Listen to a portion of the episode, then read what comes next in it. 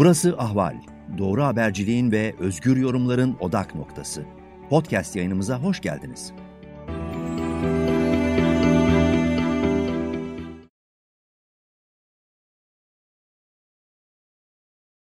...24 Nisan 1915'te ne oldu? Osmanlı Ermenilerinin merkezi bir kararla kadim toprakları Anadolu'dan bir daha dönmemek üzere tehcir edilmesiyle başlayıp önce yerel kıyımlara, daha sonra çöle doğru gönderildikleri ölüm yürüyüşünde katliamlarla, açlık ve bitkinlikle imha edilmeleriyle dünya tarihçilerinin ezici çoğunluğunun mutabık kaldığı üzere kar topu misali soykırıma doğru evrilen bir süreç söz konusu. İstanbullu araştırmacı yazar Nesim Ovadya, İstanbul'da 24 Nisan 1915 günü seçkin Ermeni aydınlarına karşı başlatılan tutuklama ve ardından çoğunun katledileceği ölüm kamplarına gönderilmelerinin hikayesini yaklaşık 600 sayfalık bir kitapta tüm ayrıntılarıyla anlatır. 24 Nisan 1915 İstanbul, Çankırı, Ayaş, Ankara başlıklı bu kitap bir temel başvuru kaynağıdır. Dizinin ilk dört bölümünde Talat Paşa'nın 24 Nisan 1915 kararlarının arka planını ve dönemin Osmanlı topraklarındaki ve İstanbul'undaki genel havayı ele almıştık. Ve geldik bu dizinin son bölümüne. 24 Nisan 1915'te başlayan ve Talat Paşa'nın deyişiyle Ermeni meselesi hallolunmuştur sözlerinde ifadesini bulan büyük etnik temizlik, zorla göç ettirme ve toplu kırım sürecine.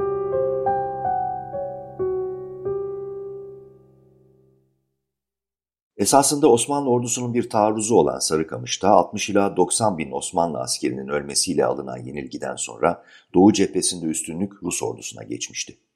Sarıkamış askeri operasyonunun başında bizzat bulunan Başkomutan Vekili Enver Paşa, sıkı yönetim ve yoğun sansürün yardımıyla yenilgi hakkındaki gerçeklerin ortaya çıkmasını önledi.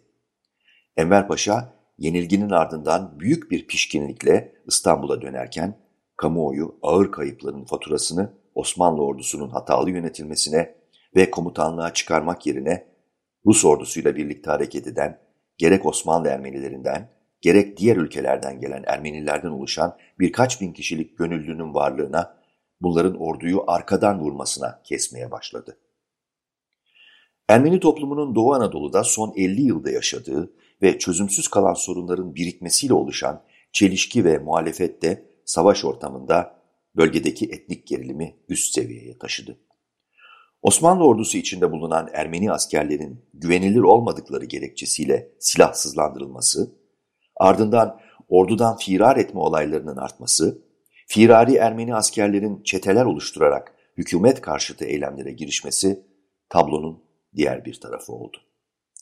Osmanlı ordusunun cephe gerisini güvenli hale getirme isteğiyle hükümet için yıllardan beri halledilmesi gereken bir sorun olarak görülen Ermeni meselesinin çözülmesi tarihi şekilde bir araya geldi.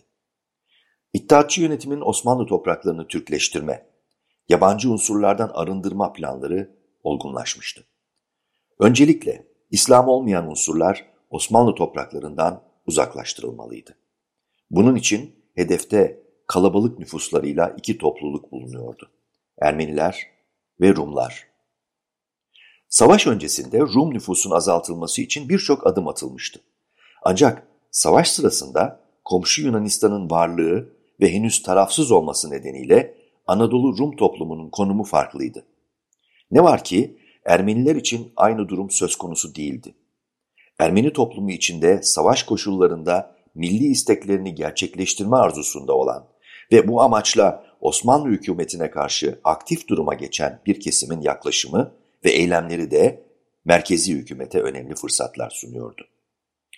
Savaş ortamının da katkısıyla Ermeni toplumunun tümünü temsil etmeyen, hatta sınırlı bir kısmını temsil eden bu Osmanlı hükümeti karşıtı siyasi grupların aktif durumları sayesinde sesleri yüksek çıkmakta, gerçek durumun farklı yorumlanmasıyla iddiatçı karşıtların kendi amaçları için kolaylıkla kullanabilmesine imkan sağlamaktaydı.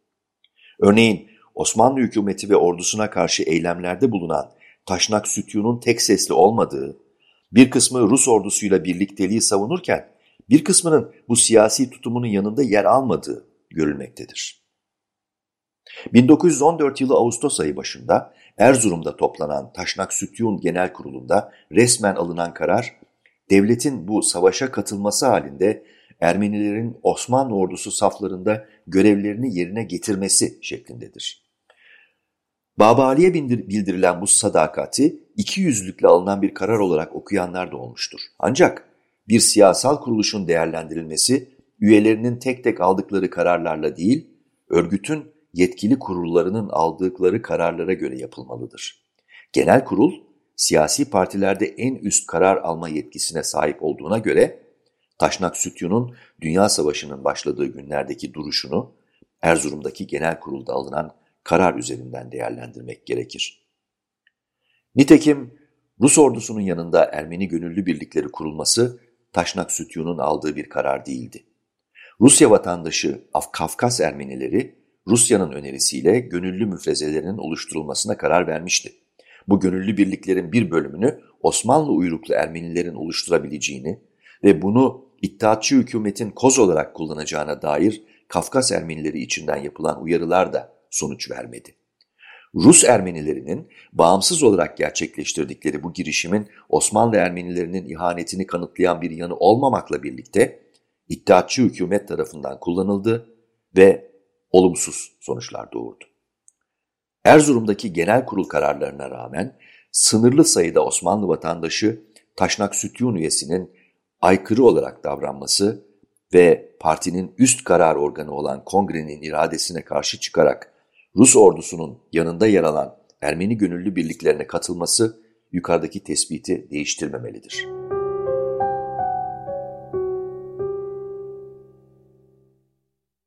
Taşnak Sütyun içinde bu şekilde harekete geçenlerin peşinden dünyanın her tarafından ve bu arada Osmanlı coğrafyasından Kafkasya'ya giden ve Rus ordusuyla aynı safta yer alan silahlı Ermeni gönüllülerin sayısı Osmanlı resmi belgelerine göre 1914 yılı sonunda 4031'dir. Bu sayı daha sonraki katılımlarla 5000'e yaklaşmıştır. Ermeni kaynaklarının verdiği gönüllü sayısı da bu rakamlarla uyumludur. Gönüllüler başlangıçta 3082 kişiydiler. Bunların sayıları 1915 sonbaharında 5000'e kadar yükselmişti. Ancak bunlar Amerika'dan başlayarak birçok yabancı ülkelerden gelen Batı Ermenileriydi. Bunlar yaklaşık toplam 4000 kişiden oluşan dörde bölünmüş gruplar halinde örgütlendirildi. Rus arşivlerindeki belgeler de gönüllü Ermeni sayısını doğrular mahiyettedir. Ekim'in ikinci yarısında birlikler sefere çıkmaya hazırdı.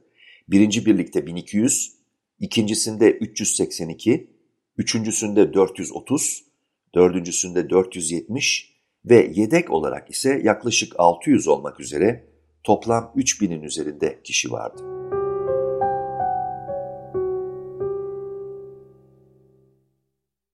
Bir buçuk iki milyonluk nüfus içinde eli silah tutabilecek 300 bin Ermeni erkeğinin bulunduğu göz önüne alındığında, Kafkasya'daki Ermeni gönüllü sayısı içinde sınırlı bir yer tutan Osmanlı Ermenilerinden hareketle tüm Osmanlı Ermeni toplumunu bu azınlık grubunun kategorisine koymak doğru değildir.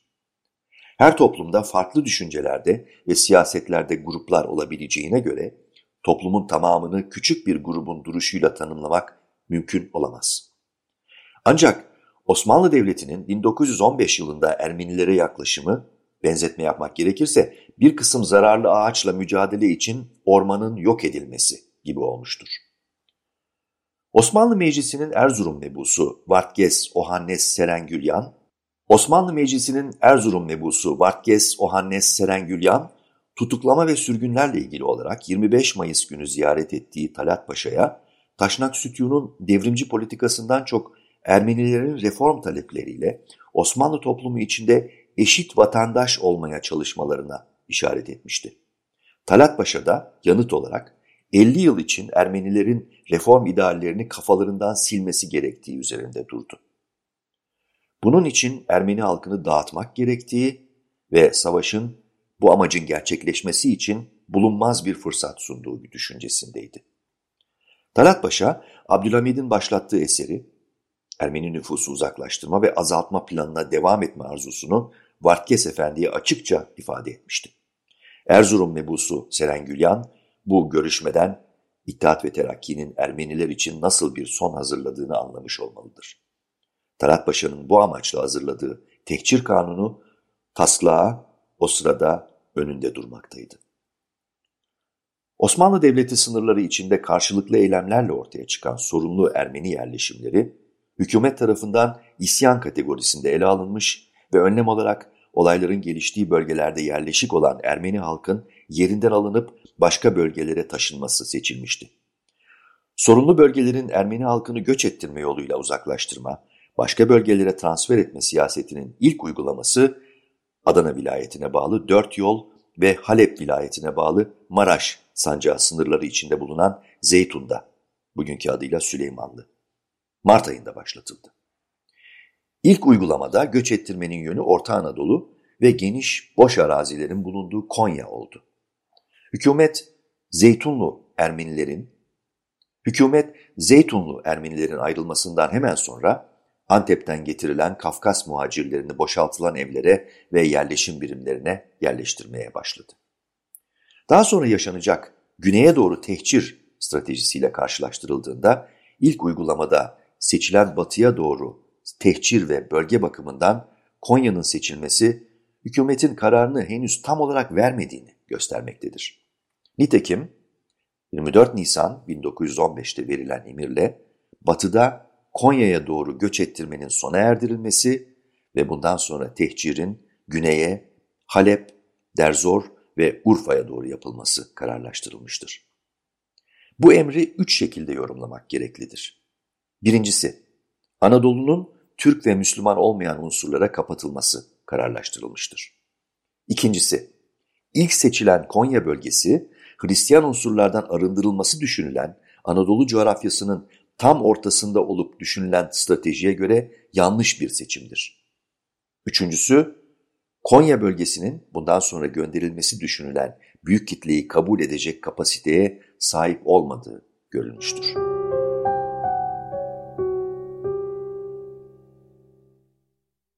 24 Nisan 1915'te başlatılan tutuklama operasyonu kararı sadece İstanbul için değil aynı zamanda tüm ülkede 14 vilayet ve 10 mutasarrıflık içinde alındı ve uygulamaya konuldu.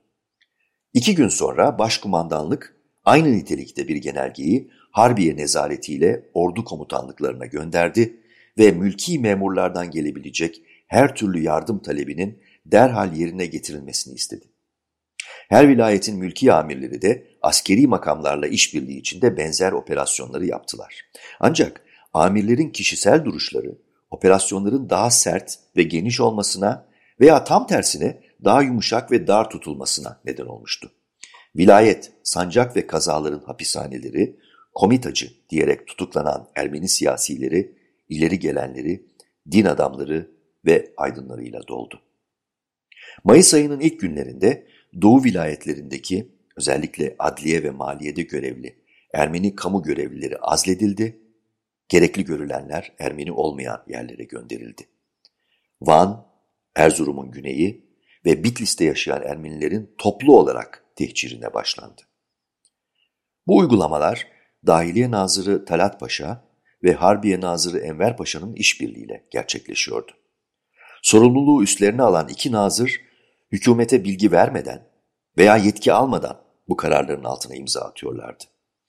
Bu kararların uygulamasında gerek yerel jandarma ve polis gücü, gerek bunlarla işbirliği içinde teşkilatı mahsusa ve bunların seferber ettiği çeteler, tehcir edilmek üzere yollara çıkarılan Ermeni kafilelere saldırılar düzenliyor, soyuyor, kadınlara tecavüz ediyor, toplu şekilde katlediyorlardı. Kitlesel Ermeni sürgünleriyle ilgili haberler değişik yollardan başkente geliyor ve buradan tüm dünyaya yayılıyordu. İstanbul'da bulunan tarafsız ülkelerin büyükelçileri bu haberlerle ilgili olarak görüştükleri Osmanlı hükümeti yetkililerine yönelttikleri sorularla endişelerini iletmekteydi. Konu dünya kamuoyu ve basının da bilgisine ulaşmıştı. 24 Mayıs 1915 günü itiraf devletleri İngiltere, Fransa ve Rusya'nın yayınladığı bildiri Osmanlı hükümetine sert bir uyarı niteliğindeydi. Ermenilere yapılan kötü muamelenin sonuçlarından Türkiye'nin insanlık ve medeniyete karşı yapa geldiği bu yeni cinayetlerden ötürü gerek Osmanlı hükümeti üyelerinin gerek bu gibi katliamlara katılmış ve katılacak olanların şahsen sorumlu olacakları uyarısı her zamanki gibi Osmanlı hükümeti tarafından iç işlerine karışma olarak görüldü. İtilaf devletlerinin 24 Mayıs 1915 tarihli uyarı mektubu bu tarz müdahalelere karşı tepkili iddiatçı hükümetin daha da sertleşmesine, kendi bildiği yoldan hazırlamış olduğu planlara uygun olarak ilerlemesine vesile oldu. Müttefiklerin uyarı mektubu yangına benzin dökme etkisi yarattı.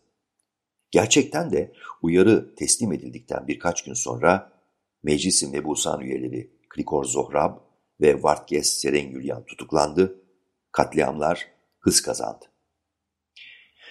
İngiltere hükümeti adına Lord Crewe mevcut durumda 24 Mayıs 1915'te Baba Ali'ye verdikleri ortak uyarı dışında Ermenilere yardımcı olmak için başka yolları olmadığını ifade etmiş ve şu yorumu yapmıştı.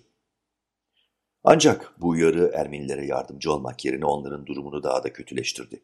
Bu tarihten itibaren Türklerin suçları daha da yoğunlaştı ve şimdi daha da acımasızca hareket ediyorlar.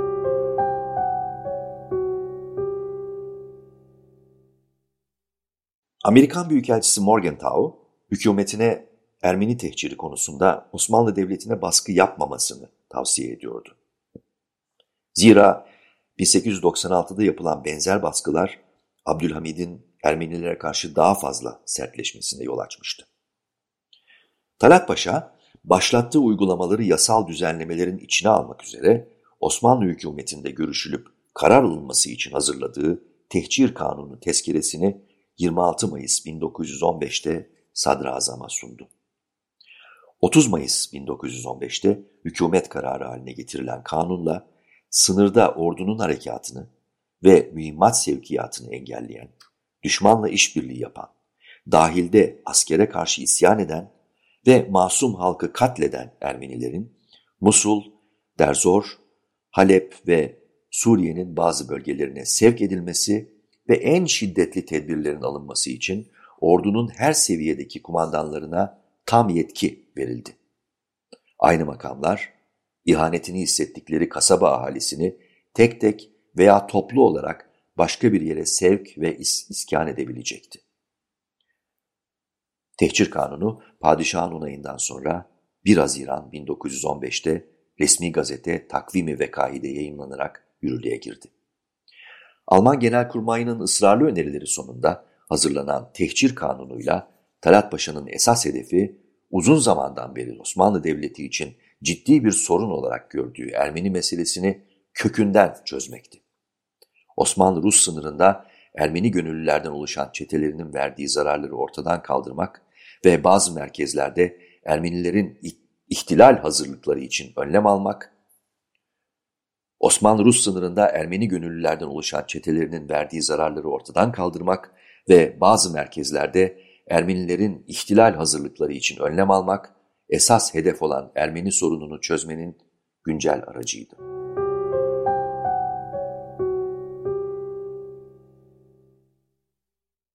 İstanbul, Ayaş ve Çankırı üçgeninde nispeten sakin geçen Mayıs ayından sonra bütün sorumluluğunu üstlendiği kararları yasallaştırmanın verdiği rahatlıkla Talat Paşa 2 Haziran çarşamba günü makamına oturduğunda Emniyet Müdürlüğü'nün gönderdiği ve uzun zamandır masasında beklettiği evrakları imzalamaya başladı. Aynı gün ayrı ayrı imzaladığı telgraf emirleri şunlardı. 1. Osmanlı Meclisi üyelerinden İstanbul Mebusu Krikor Zohrab ve Erzurum Mebusu Vartges Serengülyan'ın tutuklanması ve yargılanmak üzere Diyarbakır'a gönderilmesi. 2. Ayaş'ta bulunan tutuklulardan Taşnak Sütyun önderlerinden Agnuni Haçadur Malumyan, Karekin Kacag, Sarkis Minasyan, Rupen Zartaryan, Hınçak Fırkası yöneticilerinden Hampartsum Boyacıyan, Harutyun Cangülyan ve Ramgavar Fırkası yöneticilerinden eski Sivas mebusu Doktor Nazaret Dağvaryan'ın yargılanmak üzere Diyarbakır'a gönderilmesi. 3. Muş kırsalında bulunan ve halen Van mebusu olan Vahan Papazyan'ın yakalanması ve yargılanmak üzere Diyarbakır'a gönderilmesi. Talat Paşa attığı adımları pekiştirerek ilerleyen bir yönetici olarak gelen tepkilerin yavaşladığının, hatta yeni durumun kanıksandığının bilinci ve rahatlığıyla çok önemli ve tanınmış Ermeni siyasi elitlerine karşı köklü bir hamle yapmıştı. Diyarbakır vilayetiyle yapılan yazışmalarda Ermeni komiteleri ve reisleri hakkında açılan soruşturmalardan önemli bilgilere ulaşıldığı bildirilmiş ve bunlardan hareket eden Vali Doktor Reşit de son anda gönderdiği telgrafla Talat Paşa'ya adeta can simidi atmıştı. İhtilal Komitesi reislerinden bazılarının Divan-ı Harp'te yargılanmak üzere gönderilmeleri hususunda Diyarbakır valisinin telgrafıyla Doktor Reşit, Talat Paşa'nın tam aradığı türden bir vali olarak ön plana çıkmıştı. Nitekim Doktor Reşit, 1915'in derin devletinin bürokratı olarak Ermeni komite reislerini Diyarbakır'a varmadan ıssız dağ yollarını tutan teşkilatı mahsusa çetelerine havale edecekti.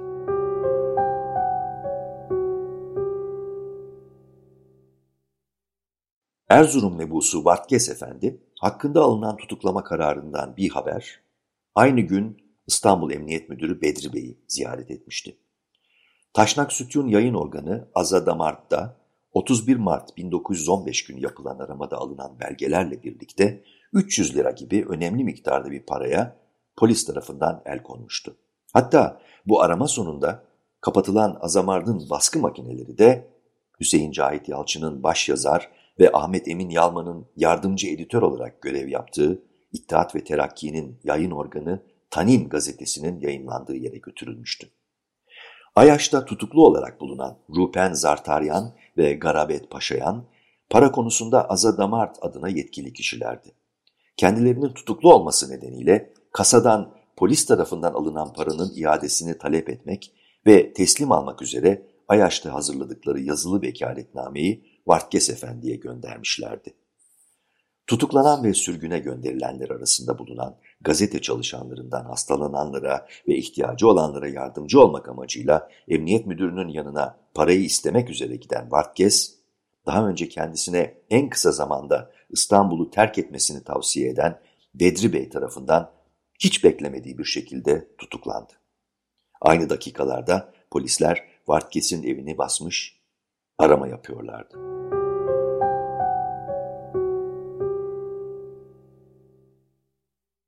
24 Nisan 1915 gecesi başlayan tutuklamalarda Osmanlı Meclisi Mebusanı'nın bu iki tanınmış mebusu operasyondan hariç tutulmuştu. Bunun nedenleri arasında her ikisinin de iddiatçı çevrelerle olan yakın ilişkileri ve buna bağlı olarak operasyona yön veren Dahiliye Nazırı Talat Bey'in bu ikilinin tutuklanması halinde olabilecek tepkilerden çekinmesi ve tereddüt etmiş olması olabilir. Ancak yaşanan gelişmeler sonunda ortaya çıkan tepkilerin cılız olması ve itilaf devletlerinin sert bildirisi Talat Bey'i cesaretlendirmiş, bu iki mebusu da gözden çıkartma kararını almaya sevk etmişti. Aynı günün gecesi Talat Paşa ile oyun masasında birlikte olan İstanbul mebusu Krikor Zohrab da Taksim Ayaspaşa'da bulunan evine döndüğünde polis tarafından tutuklandı. Evinde yapılan aramadan sonra karakola Oradan da Vartkes'le birlikte Haydarpaşa'ya götürüldüler. Buradan trenle yola çıkarılan iki mebus, Konya, Adana ve Halep'te kaldıkları 47 gün sonunda Urfa'dan Diyarbakır'a karayolundan arabayla götürülürken yolda teşkilatı mahsusa elemanları Çerkez Ahmet ve Halil çetesi tarafından 19 Temmuz 1915 günü öldürüldüler.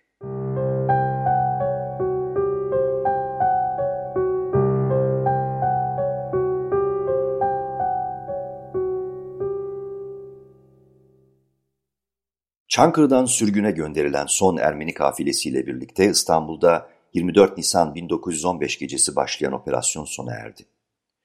24 Nisan 1915 ve sonrasındaki kısa dönemde tutuklanıp Çankırı ve Ayaş'a götürülen İstanbul'un elit aydınlarının büyük çoğunlukta olduğu bu grubun toplam sayısı sağ kurtulanlar ve öldürülenlerin kaç kişi olduğu hakkında muhtelif tespitler yapılmıştır. Benim araştırmama göre Çankırı ve Ayaş'a götürülen 250 Ermeniden hiçbir yargılama olmadan öldürülen 174 kişiye karşılık 76 kişi her şeye rağmen sağ kurtulabilmiştir. Ayaş hapishanesine götürülen ve isimleri tespit edilebilen İstanbul'un 92 Ermeni aydınından 75'i öldürülmüş, 17'si sağ kalabilmiştir. Çankırı'da tutulan 158 İstanbullu Ermeni tutuklu sürgünden 99'u öldürülmüş, geriye kalan 59'u bu katliamdan sağ çıkabilmiştir. Ulaştığım sonuçlarla Ermeni soykırımı konusunda farklı tezler savunan başka araştırmaların bulguları elbette karşılaştırılabilir. Böyle bir karşılaştırmadan çıkacak ilk sonuç, Ermeni soykırımı olgusunu reddeden tezin savunucuları tarafından ölüm kalım rakamlarının hiçbir şekilde telaffuz edilmemesi. Ermeni soykırımının olmadığını savunanların ortak yorumları, 24 Nisan 1915'te İstanbul'da tutuklananların çok azı ölmüş olsa bile çoğunun serbest bırakıldığı ve sağ olarak geri döndükleri şeklinde. Hakim olan konuyu önemsememe ve hafife alma eğilimi gerçeği red ve inkar etmek üzere kullanılmakta. Dört ay gibi kısa bir zaman aralığında tamamlanan bu operasyon, Osmanlı hükümeti içinde dar bir iddiatçı grup ve İttihat Terakki Fırkası merkez yönetiminin işbirliği sonucunda gerçekleştirilmiştir. Devletin kullanıma sunduğu resmi bilgi ve belgelerle olayların içinde yer alıp sağ kurtulanların anlattıkları birlikte değerlendirildiğinde belli ölçüde uyum sağladıkları ve birbirlerini tamamladıkları görülmekte. Ancak bu çalışma sırasında gördüm ki Osmanlı arşiv belgeleri ve yine resmi teze yakın anlatım ve anılarda tutuklamalar yer almasına rağmen cinayetlerin yer almamış olması ortaya çıkan ilginç bir sonuç.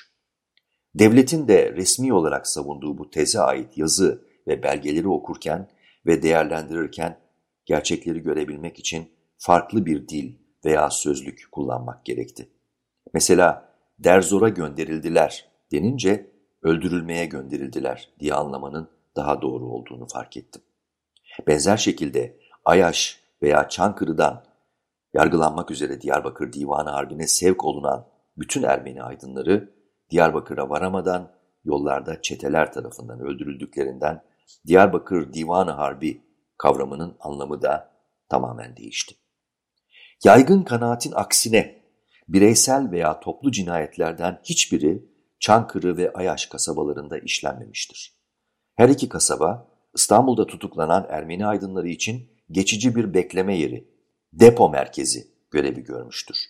Oysa Ankara'nın bugün iskan edilen ancak 1915'te şehre 3-6 saat yürüme mesafesinde kalan ıssız vadi ve ormanları toplu katliam mekanları olarak seçilmiştir. Toplu infaz ve cinayet olarak Çankırı'dan 50 ve 24 kişilik iki kafile, Ayaş'tan 30 ve 27 kişilik iki kafile olmak üzere toplam 4 kafile ön plana çıkmıştır. Ayaş'tan Temmuz ayının son günü yola çıkarılan 30 kişilik birinci kafile Ankara'ya getirilmiş, bekletilmeden Elmadağ Vadisi'nde öldürülmüşlerdir.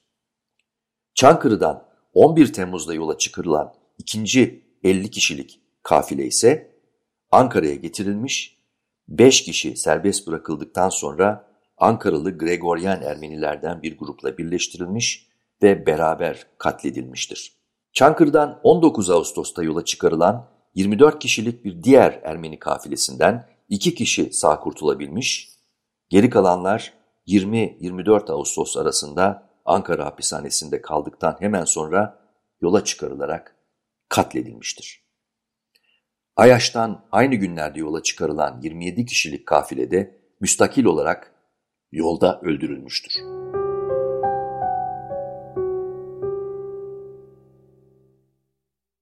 Temmuz ayının son günlerinden itibaren yapılan toplu infazlar için Çankırı veya Ayaş'tan yola çıkarılan Ermeni tutuklu kafileleri Ankara'dan yürüyerek birkaç saat uzaklıkta bulunan ıssız vadi ve ormanlık yerlere götürüldüler. Önce üstlerinde bulunan her şey alınarak soyuldular. Ardından genellikle ateşli silahlar kullanılmadan kesici ve delici aletlerle öldürüldüler. En son üstlerinde bulunan işe yarar giysiler alındıktan sonra cesetleri orada bırakıldı. Bazen günler sonra gelen işçiler tarafından mıntıka temizliği yapılarak toplu olarak gömüldüler. Ancak cesetler daha ziyade önce hayvanların sonra doğanın yok etmesine terk edildi. Zaten bir katliam yapılan yerde bir daha ikinci bir katliam yapılmadı. O nedenle bazen Ankara'nın doğusunda, bazen güneyinde, bazen kuzeyinde, farklı yönlerde ve gözden uzak araziler seçilmiştir. Bu şekilde toplu olarak yapılan infazlarla 124 İstanbullu Ermeni öldürüldü. Kısaca öldürülen 174 Çankırı ve Ayaş tutuklusunun 124'ü toplu halde infaz edilmiştir.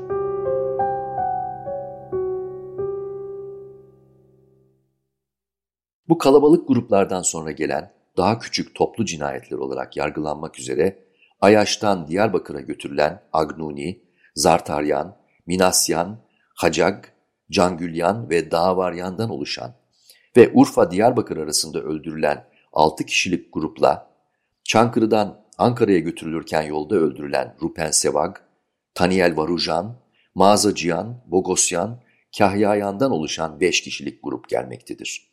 Bu 135 cinayet ve geri kalan diğer cinayetlere ait bilgilere bu kitapta yer vermiştim. Cinayetler yerleşim yerlerinin dışında ıssız yollardan yürüyerek gidilen tenha yerlerde gerçekleşti.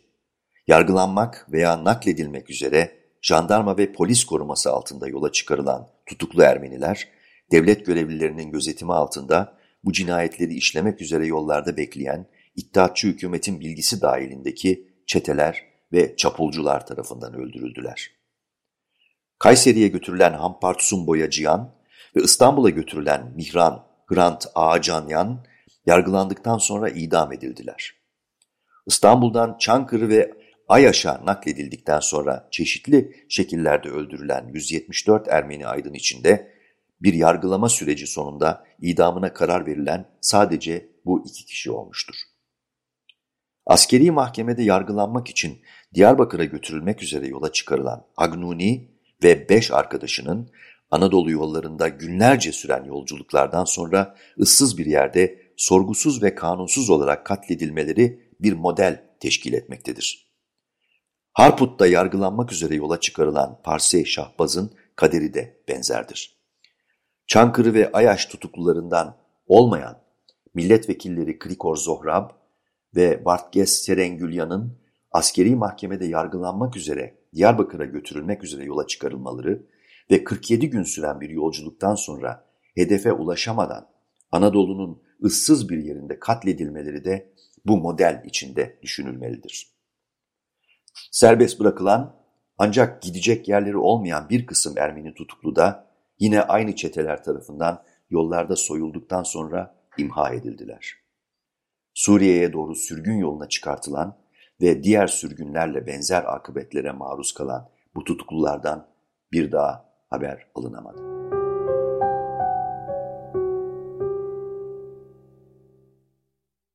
...1915-1916 yıllarında sadece doğuda Rusya ile olan savaş bölgesine yakın olanların değil, Osmanlı coğrafyasının her tarafında yaşayan Ermenilerin 2-3 yıl sonra Osmanlı vatan toprağı olmaktan çıkacak olan Suriye çöllerine tehcir, sürgün ve imha edilmelerinin ana fikri ve ulaştığı boyut bakımından soykırım tanımına uygun olduğu tartışılmaktadır. Bu yıllarda Osmanlı Devleti'ni yöneten İttihat ve Terakki hükümeti, yakın zamanda oluşacak yeni devletin sınırlarını öngörmüş ve sağ kalarak Orta Doğu çöllerine varabilecek Ermenilerin dışarıda bırakıldığı bir Türkiye Cumhuriyeti'nin temelini atmıştır. Konumuz olan İstanbul Ermenilerinin bu uygulamadan muaf oldukları tezi ilk günden günümüze kadar ileri sürülmüştür. Bir gece yarısı evlerinden alınan İstanbullu Ermeni aydınları savunmaları alınmadan, mahkemeye çıkarılmadan, hukukun yer almadığı bir uygulamaya tabi tutuldular. Başkent İstanbul'daki Ermenilere dokunulmadı ifadesi İstanbul'da 24 Nisan 1915 tarihinde önde gelen birkaç yüz Ermeninin tutuklanıp üçte ikisinin daha sonra Ankara vadilerinde öldürülmesi ve binlerce Ermeninin bir daha geri dönemeyecek şekilde İstanbul dışına sürülmesiyle bağdaştırılamaz. Osmanlı Devleti'nin hükümranlığı altındaki topraklarda eşit vatandaş statüsünde yaşayan, nüfusu farklı sayılarla ifade edilen Ermeniler, ülkenin her tarafına homojen olmayan bir şekilde yayılmıştı. Dönemin Osmanlı hukukuna göre millet olarak kabul edilen Ermeni toplumu ve cemaati bir bütündü. Van'daki Ermeni ile İstanbul'daki Ermeni veya İzmir'deki Ermeni bir bütünün parçalarıydı. 24 Nisan 1915'te Ermeni milletinin en diri unsurları toplanarak yaşam alanlarının dışına çıkarılmıştır. Eğer Ermeni halkını koca bir beden olarak düşünürsek, 24 Nisan o bedenin başının kesilmesidir. 24 Nisan 1915'te başlayan süreçte bir başkaldırı gerekçesiyle İttihatçı Osmanlı hükümeti Ermeni toplumunun başını kopardıktan sonra sayısı milyonla ifade edilen suçsuz vatandaşını tümden cezalandırmış ve yok etmiştir. 24 Nisan sembolü 1915 yılında Osmanlı Ermenilerine yapılanları anlatmaktadır. Önce aydınlar, toplum önderleri 24 Nisan'da olduğu gibi tutuklanarak dönüşü olmayan yollara çıkarıldılar. Başsız kalan Ermeni halkı suçlu suçsuz ayrımı yapılmadan benzer yöntemlerle yüzyıllardan beri yaşadıkları yerlerden kopartılıp çöllere gönderildiler. 24 Nisan 1915 işte budur.